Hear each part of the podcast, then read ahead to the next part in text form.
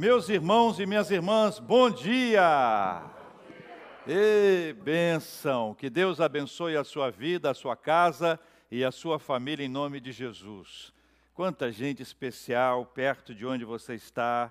Você já deu aquela olhadinha, já cumprimentou os nossos irmãos e irmãs.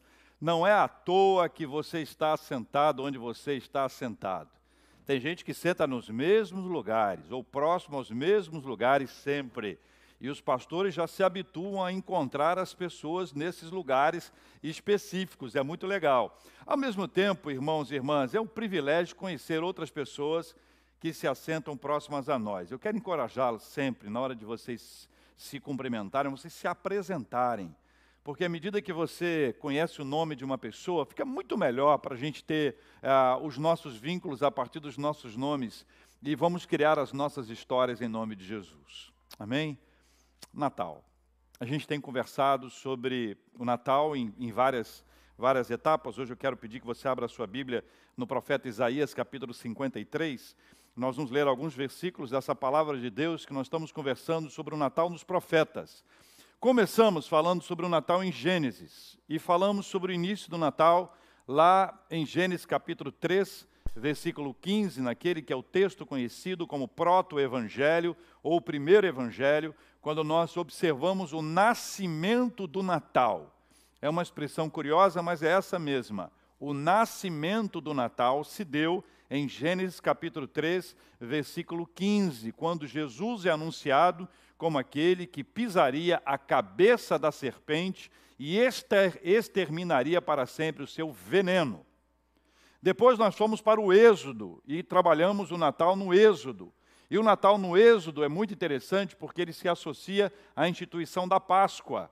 A Páscoa, ao ser instituída, ela é instituída a partir de uma refeição comunitária, num momento em que as famílias se reuniram sob a mesma diretriz, a mesma orientação.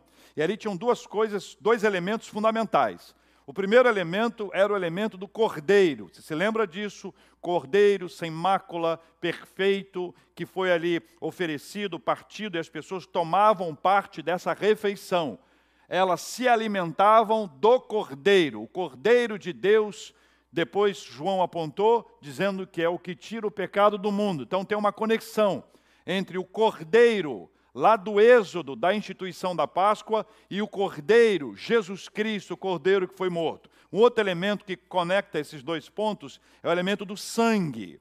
Quando o sangue foi colocado na porta, era o sangue que indicava a vida. Mas para que houvesse vida, o cordeiro foi morto. Então, esses dois elementos também são conectados. Quando você se lembra que Cristo deu a sua vida para que nós pudéssemos viver eternamente. Junte essas duas pontas e você vai ver o quanto a presença do sangue de Jesus Cristo é importante para o nosso entendimento. Então, o Natal também se conecta ao Êxodo. E hoje, o Natal nos profetas. O Natal nos profetas. É lindo ver o que a Bíblia nos ensina o que ela nos fala a respeito dos profetas, a, a, partir dos profetas, a respeito de Jesus. Por exemplo, antes de ler efetivamente o texto de, de, Isaías, eu separei três outros textos aqui. O primeiro deles é o texto de Miquéias. Você vai acompanhar comigo aqui a leitura na nossa tela. Leia comigo, Miquéias capítulo 5, versículo 2, que diz assim, juntos: E tu, Belém Efrata, pequena demais para figurar como grupo de milhares de Judá, de ti me sairá o que há de reinar em Israel e cujas origens são desde os tempos antigos, desde os dias da eternidade. É uma referência clara ao local de, do nascimento de Cristo, apontando para a sua vinda futura e ao reino que se expandiria não apenas para aquele local específico, mas para toda a humanidade a partir do coração. Um segundo texto, agora já no profeta Isaías, Veja comigo esse texto bíblico, a palavra de Deus. Isaías capítulo 7, versículo 14, que diz: Portanto, o Senhor mesmo vos dará um sinal. Que sinal? Que sinal será dado pelo Senhor? Leia comigo. Eis que a virgem conceberá e dará luz a um filho e lhe chamará Emanuel. O que quer dizer? Nós temos esta informação no iníciozinho do evangelho de Mateus, quando a, a, a Maria é feita esta apresentação a respeito do menino. Veja, José e Maria receberam essa palavra, compreendendo que viria alguém que seria conhecido como Emanuel. A presença do Emanuel, Deus conosco ao longo de toda a nossa história. Nós sabemos o quanto é importante nós nos lembrarmos que Jesus nasceu não para nascer e desaparecer. Ele nasceu para nos dar a vida e ao nos dar a vida, ele vive dentro da gente. OK? Um segundo texto, aliás, um terceiro texto, mas um segundo texto em Isaías. Esse agora no capítulo 9, versículos 6 e 7. Leia comigo. Porque um menino nos nasceu, um filho se nos deu, o governo está sobre os seus ombros, e o seu nome será, vamos ler? Maravilhoso conselheiro, Deus forte, Pai da eternidade, príncipe da paz, para que se aumente o seu governo e venha paz sobre o trono de Davi e sobre o seu reino, para o estabelecer e o firmar mediante juízo e a justiça, desde agora e para sempre. O zelo do Senhor dos exércitos fará isto. Veja, esse texto, então, é dos mais conhecidos, que faz referência à presença de Cristo. Ele é conhecido como príncipe da paz. Talvez essa, de todas essas expressões, seja mais conhecida. Então, nós temos uma palavra profética anunciando a vinda do Messias, a vinda do nosso Cristo, do nosso Senhor. A leitura de Isaías 53, ela é fundamental, porque ela vai nos ajudar a compreender como foi o processo desde a sua vinda, a sua existência, pelo que ele passou para estar aqui entre nós. Veja a leitura do texto bíblico, capítulo 53. Leia comigo a partir do versículo 4. 4, 5, 6 e 7, somente será esse, essa a leitura de hoje. Certamente ele tomou sobre si as nossas enfermidades e as nossas dores levou sobre si. E nós o reputávamos por aflito, ferido de Deus e oprimido. Mas ele foi traspassado pelas nossas transgressões e moído pela nossa iniquidade. O castigo que nos traz a paz estava sobre ele, e pelas suas pisaduras fomos sarados. Todos nós andávamos desgarrados como ovelhas, cada um se desviava pelo caminho, mas o Senhor fez cair sobre ele a iniquidade de nós todos. Ele foi oprimido e humilhado, mas não abriu a boca.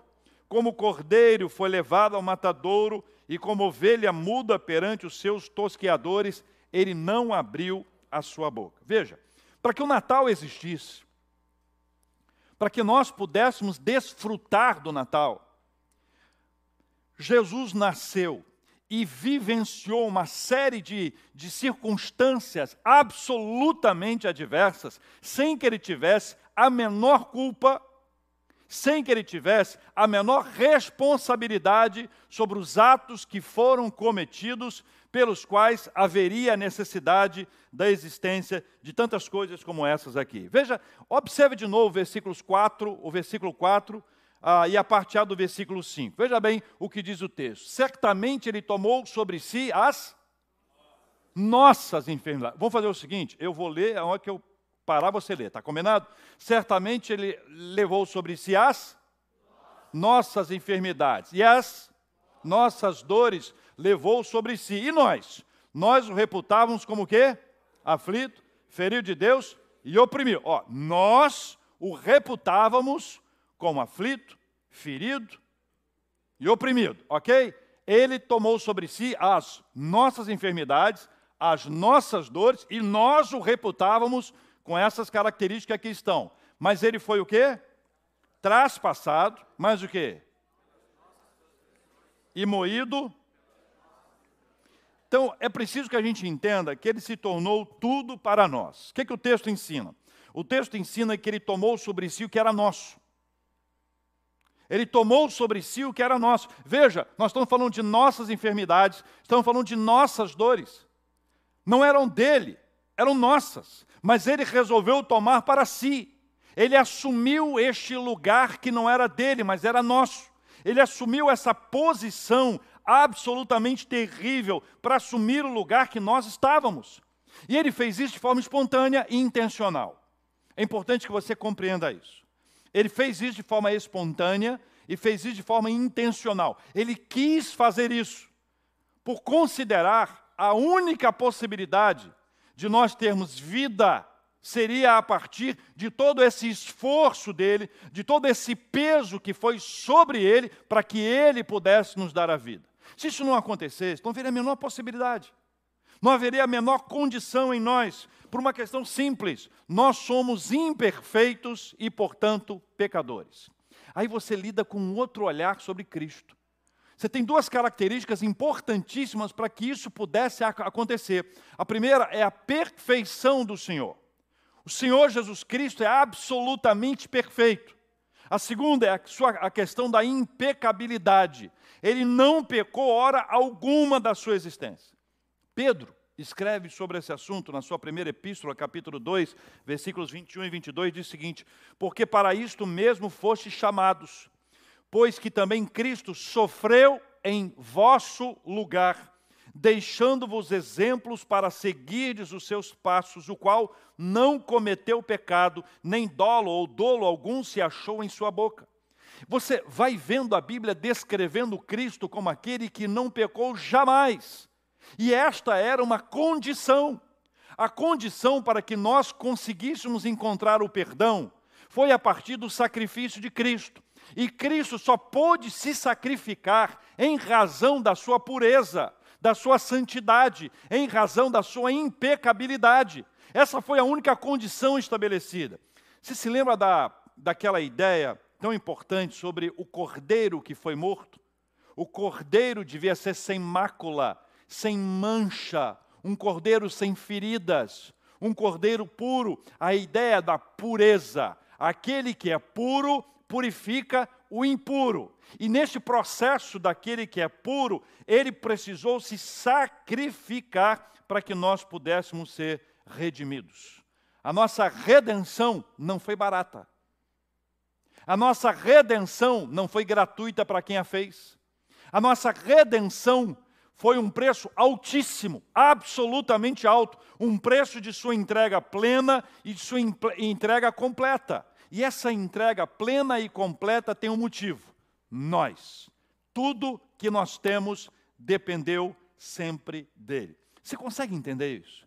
Veja, a gente foi criado ah, dentro de uma atmosfera, dentro de um ambiente que nos deu a ensinar que se nós, se nós fôssemos ou se nós formos bonzinhos, nós seremos recompensados espiritualmente. Então, se nós cultivarmos uma vida de boas obras, é possível que Deus olhe para nós e, e, nos olhe com um favor especial. Entre eu e o outro que está aqui, se eu fizer as coisas boas, se eu for uma pessoa do bem, se eu fizer boas obras, se Deus tiver que escolher entre eu e ele, Deus vai me escolher, porque eu sou uma pessoa boa. Essa construção religiosa, habita a mente de muita gente. E talvez por conta disso, algumas pessoas se esforcem para fazer alguma coisa, na expectativa de serem beneficiadas, na expectativa de serem escolhidas em caso em que haja uma pessoa e outra ali, se eu fizer a coisa certinha, se eu fizer a coisa boa, eu serei beneficiado. Exatamente por conta disso, quando a gente que tenta fazer a coisa certa, a gente passa por uma luta, a gente começa a achar que essa luta é injusta. Afinal de contas, eu faço a coisa boa e essa pessoa que não faz a coisa boa está lá vivendo bem, saudável, animado, alegre, tranquilo, mas eu que tenho feito a coisa boa, eu tenho passado por aperto. Eu não é verdade. Fica aqui na nossa mente. Nós somos ensinados assim, faz parte da cultura religiosa em que a gente está inserido, faz parte de uma ideia em que se a gente fizer, a gente vai ganhar. É como se nós pudéssemos convencer a Deus em razão do nosso esforço, em razão da nossa obra. Uma obra nossa poderá trazer benefícios espirituais como se dependesse de nós. O que eu quero que vocês entendam hoje é que nada depende da gente. E não há nada que a gente faça que seja capaz de mover o coração de Deus no sentido de que eu vou ser beneficiado e a pessoa que não faz isso não fará porque a perspectiva divina não é igual à nossa. A nossa boa mão, vamos imaginar uma coisa boa, você e eu, nós vamos doar é, uma cesta básica, uma só. Pegamos aqui a, a, a cesta básica. A, a entrega da cesta básica é uma coisa ótima, deve ser feita sempre, mas eu posso entregar a cesta básica, é uma boa obra, com outras intenções. Posso ou não posso? Posso entregar a cesta básica na expectativa de ser reconhecido. Olha, ali vai uma pessoa boa. Que isso? Fala para ninguém não. Só entre nós. Mas o objetivo é esse. Ou ainda, eu posso me promover a partir daquilo. Essas questões precisam ser analisadas por nós, porque faz parte da nossa cultura religiosa esse entendimento. E quando nós somos confrontados com isso, nós precisamos nos deparar com uma coisa linda. Deixa eu contar para os queridos irmãos aqui uma ilustração simples, mas importante. Supondo que você seja contratado por uma empresa. Supondo que você seja contratado por uma empresa e você vai exercer essa atividade nessa empresa. No primeiro dia, seu primeiro dia de trabalho, você chega ao trabalho, a primeira coisa que você recebe é o salário. Você vai passar os próximos 30 dias já tendo recebido o salário do mês. É uma boa ideia ou não? Empregadores, é uma boa ideia ou não? Não. Os empregadores estavam falando que não. Empregados, é uma boa ideia ou não? Sim, nós temos um conflito. O que é que acontece? Essa é a ideia. Os cristãos, eles começam a sua caminhada já tendo recebido o salário. Eles não trabalham para receber o salário. Eles trabalham porque já receberam o salário. Os cristãos agem assim. Por quê? Porque os cristãos entendem que toda a obra que precisava ser feita já foi feita. E agora eu não vou trabalhar para receber, eu vou trabalhar porque eu já recebi. Aí o amor de Deus me constrange, ele diz: Meu Deus, eu não fiz nada para merecer, porque eu não trabalhei ainda, ok? Primeiro dia, não trabalhei ainda, eu não fiz nada para merecer isso aqui, ele já me deu. E se eu não trabalhar? Aí começa o conflito. Porque existem aqueles que ao longo dos 30 dias vão dizer, se eu já recebi, eu não vou trabalhar mais nada. Este recebe a bênção, mas não reconhece que a recebeu. Vive de forma ingrata. E aí, se você é uma pessoa mais dura, você vai dizer, não merece receber. Tomara que. Né? Hã? Pá! Não é isso? A gente tem essas manias. Não vocês, não eu também, nenhum de nós. Mas a nossa mente, a nossa religiosidade tem essa característica cultural de acreditar que é pelo nosso mérito. E aí chega o profeta Isaías para dizer que foi pelas nossas transgressões, que foi para, pelas nossas iniquidades. Ou seja, a culpa era nossa.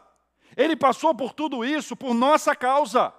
E ele passou, nós aqui, por tudo isso, por nossa causa, antes da nossa existência. Veja que coisa maravilhosa que Deus nos, nos, descreve. É por isso que o apóstolo Paulo vai falar da, de uma eleição, vai falar sobre um amor tão incondicional que ele acontece antes da fundação do mundo. Ele acontece antes do nascimento de qualquer indivíduo. Desde Adão e Eva, nós somos alcançados por uma graça maravilhosa que só Deus pode nos oferecer. Não consta aqui na lista de obras.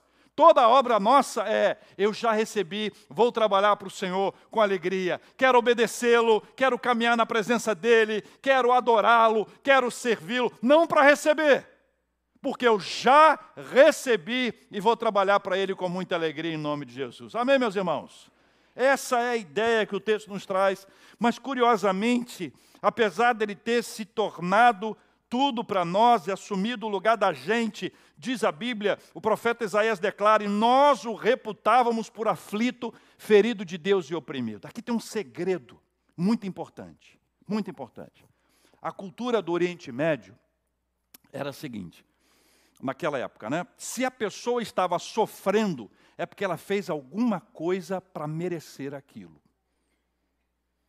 Se ela estava passando por uma dificuldade, é porque ela merecia. E eu já vi isso em nosso tempo, até no nosso meio religioso. Se uma pessoa está passando por uma prova, diz: é, o que, que você fez? Confessa logo o seu pecado. Resolve logo a questão espiritual. Como se a, o, o sofrimento estivesse aliado a um ato nosso. E é essa a ideia que aqui está depois de ter feito isso tudo aqui, nós o reputávamos, nós acreditávamos que ele fosse, nós dizíamos que ele era. Só que tudo aquilo que estava sendo dito em relação a ele, era em relação a nós. E aqui pega a gente em duas coisas. Primeiro, o entendimento de que todo sofrimento decorre de algum problema espiritual. Cuidado com qualquer doutrina que aponte nesta direção. Cuidado, porque não é isso que a Bíblia fala. A Bíblia não trata de que um problema como esse é resultado daquilo. Veja, eles apontavam para ele. E aí entra uma segunda coisa. Quantas vezes nós somos capazes de dizer que o outro é isso, que o outro é aquilo, que o outro é aquilo outro, enquanto esse isso tudo que nós falamos sobre o outro, na verdade, nos pertence. É como uma pessoa fazendo fofoca de alguém, dizendo que um outro alguém é fofoqueiro. Não tem? Ó, escuta só. Nós só sabemos que existe fofoca porque alguém fofoca até faz fofoca de que alguma pessoa faz fofoca. É ou não é verdade? Então a gente tem que entender que essa projeção para o outro é um problema, é uma fraqueza. E essa fraqueza precisa ser enfrentada, porque na verdade nós temos que olhar para nós. Nós temos que apontar para a realidade nossa. O profeta Isaías nos chama a pensar nas nossas transgressões, nas nossas iniquidades que Jesus tomou sobre ele, tomou sobre si, assumiu esse lugar, assumiu esse espaço para que nós pudéssemos ter vida. Se nós temos vida no Senhor, nós vamos a partir de agora caminhar como ele caminhou, tomando o lugar do outro, até para analisar a vida de alguém. Daí surgiu uma expressão que é muito boa, é calçar as sandálias do outro que é muito interessante. Calce as sandálias dos outros antes de estabelecer juízo sobre os outros. Você vai ver que muita gente passa ou faz o que faz por conta do lugar em que a pessoa está o calo está apertando, o sapato está apertando, a chapa está quente, a dor é intensa, as reações revelam isso. Então, antes de pensar no outro como aquilo que o outro faz, calce as sandálias do outro e experimente assumir o lugar do outro antes de qualquer coisa ser estabelecida. Amém, meus irmãos? Fácil ou difícil? Hein? Ele foi, tem duas expressões fortes aqui que o texto nos conta traspassado, traspassado. É uma linguagem forte, talvez uma das mais fortes, para falar sobre morte violenta e excruciante. Morte violenta e excruciante. Na época que Jesus foi crucificado, muitos outros eram. Até no mesmo dia, os dois outros foram. Era, não era uma coisa incomum mas dentro do aspecto espiritual, ele não tinha pecado nenhum. Nenhuma transgressão, então essa morte se torna ainda mais violenta por causa desse contexto que aqui está. A ideia de moído também pode ser uma ideia de esmagado. Moído ou esmagado, você imagine bem essa ideia de ser moído né, de colocar uma carne naquela máquina e a carne sai moída. Essa ideia de ser moído, de ser, de ser esmagado, de ser destruído. E ele se permitiu, lembra que eu falei que é de forma espontânea e intencional? Ele resolveu assumir o nosso lugar. Quem deveria ter sido esmagado ou traspassado éramos nós. Mas ele resolveu tomar o nosso lugar. Lembra-se disso. A celebração do, do, do, Natal, quando não leva isso em consideração, vira uma festa de Jingobel e mais nada. Mas quando você lembra de tudo aquilo que ele fez por você, de que o nascimento dele revela o seu esforço, toda a sua, o seu início, a sua caminhada aponta para essa realidade final de assumir o lugar da gente, meus irmãos e minhas irmãs, é para celebrar e agradecer ao Senhor por tudo aquilo que Ele tem feito. Veja o finalzinho do versículo 5, o que, que diz aí? Leia comigo. Finalzinho do versículo 5. 5b. O castigo que nos traz a paz estava sobre ele, e pelas suas pisaduras fomos. Sara, tem duas coisas importantíssimas aqui. Duas coisas importantíssimas aqui. Primeiro, o castigo foi o caminho para a expiação dos pecados, ou seja, para que nós fôssemos pacificados, ele foi castigado. Um articulista sintetizou o significado de expiação, dizendo: está em fazer o que é necessário para trazer a reconciliação ou a reunião de duas partes que estão em desacordo. A expiação envolve reparação, envolve pagar uma compensação por uma transgressão, um erro ou uma lesão. Está nivelando o desequilíbrio ou o erro. A expiação é parte de um processo que foi estabelecido pelo Senhor. Sem derramamento de sangue não há remissão de pecados. A expiação, os pecados serem purificados, com uma limpeza, algo extraordinário, algo espiritual que Deus opera na nossa vida. E aí você vê que tem um castigo, o castigo que nos traz a paz. E essa ideia de paz é uma. É uma nós temos uma obsessão pela paz a, a paz era fundamental para a nossa vida. Jesus disse: Deixe-vos a paz, a minha paz vos dou, não vou lá dou como o mundo a dá. Então nós temos uma obsessão pela paz. Pela paz as pessoas brigam. Pela paz, guerras são estabelecidas. Pela paz, pessoas deixam de conversar. Nós temos uma obsessão pela paz. Nós temos necessidade de paz. Agora entenda, essa é uma necessidade do ser humano. O ser humano nasceu com essa obsessão pela paz. E essa obsessão pela paz é porque nós só encontramos paz em Deus. A nossa necessidade de paz é reflexo da nossa necessidade de Deus. Assim como nós precisamos de paz, nós precisamos de Deus, porque nós só vamos encontrar a paz em Deus. E aí eu quero dividir isso aqui em três dimensões a respeito de paz que eu considero importante, ou três esferas sobre paz. Primeiro, a paz com Deus. A paz com Deus. A segunda, a paz conosco. Você com você mesmo, você mesma. Terceiro, a paz com o outro.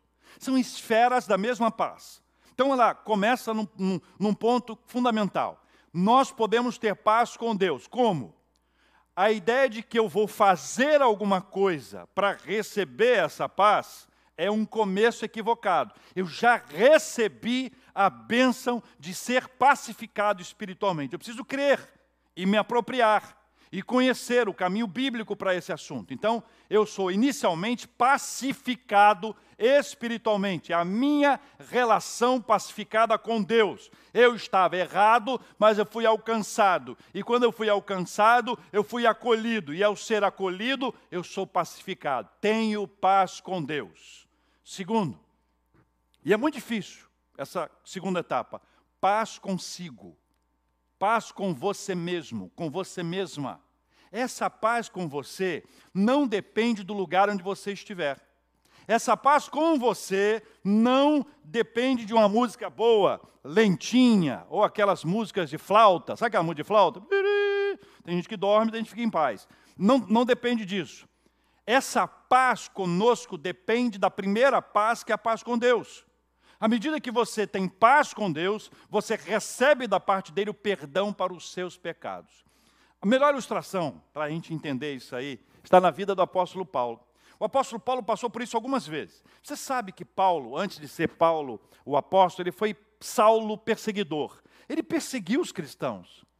E essa imagem é forte quando Estevão foi apedrejado, primeiro mártir da, da igreja, diácono, é, é, uma pessoa maravilhosa que o texto bíblico conta a respeito dele, um homem cheio de Deus, cheio do Espírito Santo, só para você ter uma ideia, ao ser apedrejado, ele viu os céus abertos, ele viu o Senhor o esperando. Gente, que pessoa extraordinária é essa? Estevão foi aquele que, ao ser apedrejado, disse, pediu para Deus não imputar sobre aqueles que estavam a, a, o apedrejando pecado, que Deus os perdoasse. Gente do céu, que homem extraordinário, não ele quanto homem, mas cheio da presença de Deus, como Deus o moveu, como Deus o abençoou, como Deus o encheu. E aí você se depara com uma realidade maravilhosa. Naquele momento em que Estevão estava sendo apedrejado, Saulo estava com as roupas de Estevão. Ou seja, ele fez parte do processo de apedrejamento de Estevão. Agora imagine bem, imagine bem a cena. Um de nós, um membro da nossa igreja, é apedrejado. E Saulo, um dos que o apedrejaram, um dos que participaram daquele evento, chega à nossa igreja, é recebido aqui em nosso meio. Se entrega a Jesus, conhece a Jesus, participa, é recebido como membro, a, a, o, o, o acolhemos com muito amor. Num determinado dia, ele se assenta num determinado ponto ao lado da mãe de Estevão, ao lado da esposa de Estevão, ao lado do filho de Estevão, Estevão Júnior. É só ilustração, né?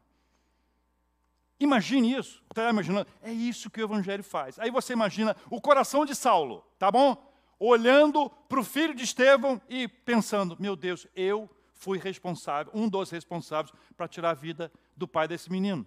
Imagina o olhar de Saulo para Estevão Júnior no dia dos pais. Estou indo longe, vou parar aqui. Tá, mas só para ilustrar, é só para você entender o peso que isso teria para nós hoje. Os pais sendo homenageados, Estevão Júnior chorando com o saudade do pai. E você ao lado dele dizendo: Meu Deus, eu fui responsável. Imagine você convivendo com isso. Você ia ter paz? É, seria fácil você olhar para o filho de. Gente, é essa a ideia, esse é o peso. Se não fosse o Senhor pacificando o coração dele, ele não teria sido pacificado. Se o Senhor não alcançasse, se o Senhor não pacificasse o seu coração, a sua mente, o seu espírito, ele não seria pacificado. Essa é uma ação milagrosa, é poder de Deus, é um milagre do Senhor. E a terceira esfera, a mais simples de todas, paz com as pessoas, com os outros. Porque as pessoas em geral são fáceis, sim ou não? Se você disser não, você está se incluindo. Essa, essa é a questão. As pessoas são fáceis ou não? Ei, meu Deus. As pessoas não são fáceis. Por um motivo simples. Nós não somos fáceis. Mas é a parte mais fácil. Por um motivo simples. Primeiro, Deus pacificou meu relacionamento com Ele. Então não estou sozinho. Deus está comigo. A segunda etapa, essa aqui. Segunda etapa. Deus me pacificou. Eu me sinto pacificado com o Senhor e pelo Senhor. A terceira etapa vai ser mais fácil. Porque duas pessoas pacificadas pelo Senhor, elas vão pacificar umas às outras. E ainda que não haja uma paz assim vi visível, haverá um processo de pacificação. Esse é um milagre maravilhoso. Nós fomos chamados para sermos agentes de pacificação. Você foi chamado, foi chamada para ser um pacificador, uma pacificadora em nome de Jesus. Agora vamos aplicar isso para a nossa vida hoje. Qual é a graça? Qual é a repercussão? Na sua opinião, tá? Sua opinião qual é a repercussão na internet de alguém que prega paz ou de alguém que coloca pilha? Qual dos dois você acha que vai ter mais repercussão? Coloca pilha.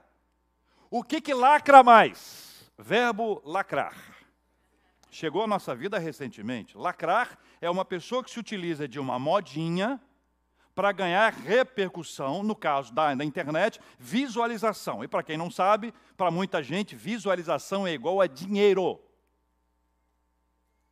Ok? Aí eu posso ah, me aproveitar de uma modinha, de uma onda, e eu passo a surfar essa onda e estabelecer algumas coisas. Então, no lugar de pacificar, eu crio um problema. Por exemplo, com a letra de uma música, por hipótese. Se é que você me entende. Nós somos chamados para pacificar. Nós não fomos chamados para colocar pilha. Nós não fomos chamados para estabelecer guerra, briga, problema. Os meninos aqui sabem disso, os mais antigos, então, ainda mais. Que quando você queria que duas pessoas brigassem, briga de rua, de condomínio, você colocava os dois ali, é fácil colocar pilha para que eles brigassem. Difícil era pacificar. O pacificador é chamado de a turma do deixa disso. É isso. Que, que nós queremos ver? Briga. Você já imaginou quantos vídeos de briga aparecem na internet você assiste? Você e eu. É o que a gente quer ver. A gente quer ver. Ih, o negócio ali. Né? Se é numa escola, a galera grita treta, treta, treta. Ah, senti que até queria. Cristãos são chamados para serem pacificadores. Isso faz toda a diferença na nossa vida. Seguindo, versículo 6. Todos nós andávamos desgarrados como ovelhas. Leia comigo. Todos nós andávamos desgarrados como ovelhas. Cada um se desviava pelo caminho. Mas o Senhor. Leia comigo o texto outra vez. Sobre quem o Senhor fez cair a iniquidade nossa. A nossa iniquidade foi derramada sobre quem? Sobre ele. Você precisa agradecer mais pelo sacrifício de Jesus e pela existência do Natal. Porque nós, eu e você, nós merecíamos em razão de sermos ovelhas desgarradas. E essa ideia de ovelha desgarrada é de fácil entendimento. Você entende, eu também. A ideia de ter uma ovelha, está no aprisco e essa ovelha sai. Essa ovelha sai. E essa ovelha desgarrada, ela, ela corre todos os riscos, porque essa ovelha desgarrada, ela corre o risco de, dar, de encontrar o lobo. E, e a Bíblia descreve algumas vezes o lobo como um lobo voraz. Um lobo voraz. Ela pode ir para o abismo, e você sabe disso. Ela pode morrer em razão do abismo, ela pode morrer em razão do lobo, mas ela pode se alimentar mal. Ela pode definhar. Então, esses problemas todos acontecem e nós somos as ovelhas. Primeiro, o povo de, de Israel. A primeira le, leitura é para o povo de Israel. A segunda, para a igreja. Como se nós estivéssemos nos desgarrando, nos desgarrando do Senhor. Só que nessa altura, o nosso desgarrar é uma rejeição a tudo o que ele fez. A ideia é como se estivesse dizendo para ele: não quero. Eu não quero. E Jesus se apresenta como um pastor que vai buscar as ovelhas. Lembra da parábola das cem ovelhas? Que virou música? As 99, lembra? Lembra, né? Antigo você, hein? Vintage. Clássico. As 99 estão ali, uma sai. Nós somos a ovelha que sai. Nós somos a ovelha desgarrada. Jesus se apresenta como bom pastor. Ele diz que o bom pastor, quem lembra o restante? O bom pastor dá a vida pelas suas ovelhas. Sabe o que, isso significa? Significa de que ele toma o nosso lugar e, se for preciso morrer, ele morre por nós. É justo isso?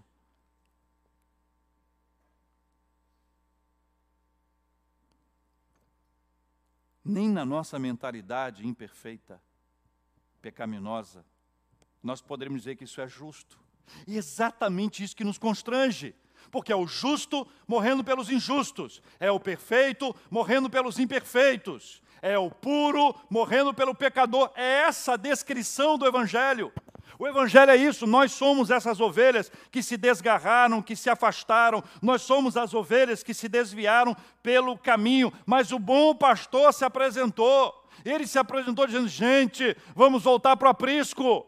Não fique longe, longe você fica vulnerável ao ataque dos lobos vorazes. Longe você corre o perigo de cair no abismo. Na minha presença, eu vou te conduzir de volta para o aprisco. Esse é o movimento divino. Deus determinou que Jesus viesse e ele quis vir. E a vinda de Jesus foi para nos levar de volta para a casa do Pai, para que nenhuma ovelha fique desgarrada, para que nenhuma ovelha fique longe, para que você não se afaste, para que você esteja sempre junto dentro do aprisco. Olha que coisa linda. Momento nenhum, a Bíblia diz que o aprisco é perfeito. Momento nenhum, a Bíblia diz que a igreja é perfeita. Momento nenhum isso acontece, gente. Sabe por quê? Porque não há perfeição em nós, nem no povo de Israel, recém-criado, com manifestações visíveis do poder de Deus, coluna de fogo, você vê a, a, a, nuvem, você vê os milagres acontecendo, a água se transformando, os milagres poderosos do Senhor. Nem naquele povo inicialmente ali, vivenciando aqueles milagres claros, visíveis, poderosos, eles se tornaram perfeitos. Pelo contrário, a manifestação da imperfeição deles é constante. Nenhum dos profetas apresentados na Bíblia é perfeito. Desde o começo dos começos você vê a imperfeição, a imperfeição em Adão e Eva, você vai ver imperfeição em Noé, você vai ver imperfeição em Abraão, depois você vai ver a imperfeição em Isaac, Jacó, José, Moisés e tantos outros ao longo da história. Só há um perfeito: Jesus Cristo, o Filho de Deus. Por fim, meus irmãos e irmãs, o versículo 7. Ele foi oprimido e humilhado, mas, olha, deixa eu te falar, a Bíblia não joga a palavra fora, tá bom? Quem joga a conversa fora somos nós. Deus não joga a conversa fora. Então leia comigo direitinho, leia comigo. Ele foi oprimido e humilhado, mas uma vez, como cordeiro foi levado ao matador e como ovelha muda perante os seus tosquiadores. Ele ele não abriu a boca, mesmo sendo oprimido e humilhado. Ele não abriu a boca, mesmo a caminho do matadouro. Ele não abriu a boca, mesmo diante de seus tosquiadores. apesar de todas as dores, apesar de toda a humilhação, apesar de todo o sufoco, ele não abriu a boca. E para o que aponta isso? É a ideia da ovelha. A ideia da ovelha que aqui está. A ideia da, da ovelha que tem uma obediência passiva e uma obediência ativa. Que obedece porque foi determinado que obedecesse, mas obedece porque quer obedecer. Aquele que não abre a boca é aquele que não reclama, é aquele que não murmura, mas é aquele que compreende o processo da redenção que foi estabelecido pelo Senhor. É aquele que deixa todas as coisas de, de lado para viver tudo aquilo que Deus tem para nós. E olha que aquele que tem toda a autoridade. Jesus tem toda a autoridade, Deus tem toda a autoridade. Desde a criação, você vê a obra da criação sendo estabelecida a partir da fala. Os milagres aconteceram a partir da fala. Tudo tem fala, mas nesse processo da redenção, nesse processo da sua entrega, nesse processo da nossa salvação, ele fica absolutamente mudo. Ele permanece e vai até o final para que nós pudéssemos ouvi-lo, apesar de nada dizer neste momento. A gente não ouve uma palavra de Jesus a caminho da cruz. A gente não ouve uma palavra dele a respeito disso. Nenhuma palavra dele é registrada nos evangelhos sobre esse assunto, a subida dele, o momento que ele ali está. O Senhor conversou, o Senhor trouxe para nós, ao longo de toda a nossa vida, a sua palavra poderosa. Mas este é o momento em que o cordeiro que foi morto, ele se oferece, ele se rende, ele se entrega para que nós fôssemos alcançados e alcançados pela graça maravilhosa do Senhor. Irmãos e irmãs, há muito a dizer até pelo não dito. Há muito a ser dito por esse silêncio, a respeito desse silêncio. Ele não hesitou em prosseguir a caminhada. Ele não desistiu de prosseguir a caminhada. Ele não se afastou do propósito da redenção por um motivo simples: amor. Amor. Quem nos conta isso é Jesus. O Evangelho de João registra isso, trazendo para a gente uma ideia de um texto que você conhece de cor e salteado. Porque Deus amou o mundo de tal maneira que deu seu Filho unigênito para que todo aquele que nele crê não pereça, mas tenha a vida eterna. Essa parte do deu, essa parte da doação, essa parte da entrega, essa parte da oferta, é tudo isso que nós conversamos aqui. Esse versículo é uma síntese disso.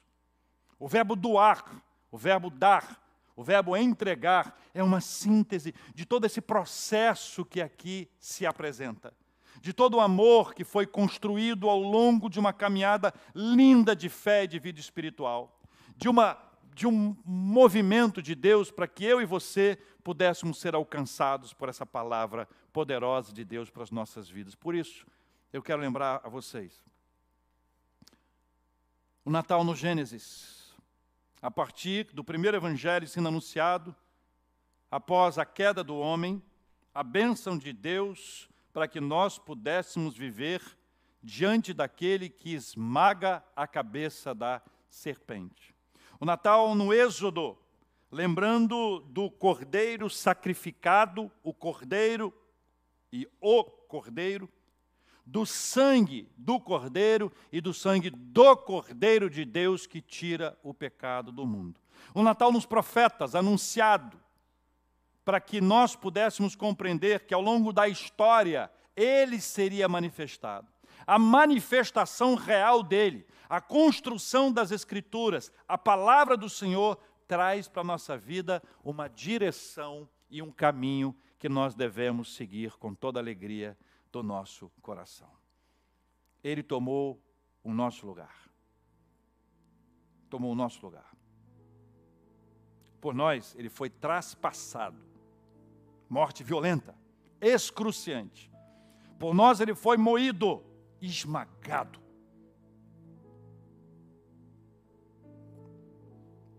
Que mérito há em nós para isso? O que, que eu fiz para merecer essa benção? Primeiro dia de trabalho. Alguém me avisa, choveu na sua horta. Você não entende a metáfora. Pergunta, mas o que é isso? O seu salário já está na conta. Como assim? Eu não produzi nada. Eu não gerei nada. Está na minha conta? Por quê? Porque aqui você trabalha pela graça. Ao longo da caminhada, segundo dia, você chega mais cedo do que estava combinado. Afinal de contas, se o combinado de você estar às nove, você vai chegar antes disso. No outro dia, a liderança quer realizar alguma coisa, nós vamos fazer mais. Aí chega o chefe, te dá uma ordem difícil, bate uma preguiça violenta. Aí você diz: pelo amor de Deus, o que ele já fez por mim? Ao longo da vida é assim, graça, não obra nossa, graça divina. É por isso que pecadores são aceitos. É por isso que imperfeitos são acolhidos. É por isso que gente cheia de ódio é amada. Imagine bem, pessoas que pegaram fogo e jogaram fogo na igreja, para que a igreja pudesse queimar. Pessoas que mataram pregadores, pastores, missionárias, foram amadas. A história da igreja presbiteriana conta que numa comunidade onde os missionários, os primeiros missionários iam, eu vou citar três nomes: Simonton, Blackford e Schneider. As pessoas colocavam o nome dos cachorros. Vira-lata. Schneider, Schneider. Vai, Simonton, sai, Simonton. Para humilhar todo mundo acolhido pela graça de Deus. Não há melhores nem piores. Aí Deus resolve nos dar a paz. Primeiro, a paz com Ele. Sou pacificado no meu relacionamento com o Senhor. Segundo, paz comigo. Ainda que eu tenha encontrado Estevão Júnior, Ele vai trazer meu coração paz. Eu vou poder abraçar. E mais do que isso, mais do que eu, eu abraçar Estevão Júnior, é Estevão Júnior me abraçar. Ainda que seja um dia dos pais se é que você me entende. Eu vou ter paz com as pessoas, porque essa é a paz que Deus me deu. O castigo que estava sobre ele, o castigo que me traz a paz, foi sobre ele. E pelas suas pisaduras nós fomos sarados, curados espiritualmente. Espiritualmente curados pelo Senhor. Ainda que isso seja um processo na nossa vida. Que muitos de nós não queremos tratar as feridas espirituais que têm implicações emocionais e físicas, mas são espirituais. Precisam ser resolvidas espiritualmente. E aí você entende, meu Deus, que presente do Natal é esse? Eu já recebi. Antes do dia 25, eu já recebi. Antes da noite de Natal, eu já recebi. Recebi sem nada merecer e sem nada oferecer. Eu sou aquele que fui na festa de Natal Recebi presente de todo mundo e não dei presente para ninguém. Ruim, né? Mas não sou só eu, não. Hein? Tem mais gente aí. Quem sabe você seja um desses que recebeu tanta coisa e ainda não ofereceu nada para o Senhor. Porque não tem nada para oferecer. Porque já recebeu da parte dele. E agora você vai viver a sua vida para a glória dele em nome de Jesus. Irmãos, Feliz Natal. Feliz Natal. Feliz Natal. Quero convidar você nosso momento de oração. Nós temos orado pela cura dos enfermos e vamos orar, pelo consolo aos corações enlutados e vamos orar. Nós vamos orar agradecidos pela bênção do aniversário de vida, de casamento. Se você fez aniversário, venha, venha à frente, nós vamos orar. Mas nós vamos orar também por você que reconhece que recebeu da parte de Deus, o maior presente que você poderia receber na sua vida, que é Jesus Cristo, Filho de Deus, como seu Senhor e Salvador. Nós queremos orar juntos. Pode deixar o seu lugar, vem aqui à frente quando estivermos cantando. Senhor, me ajude a manter meus olhos.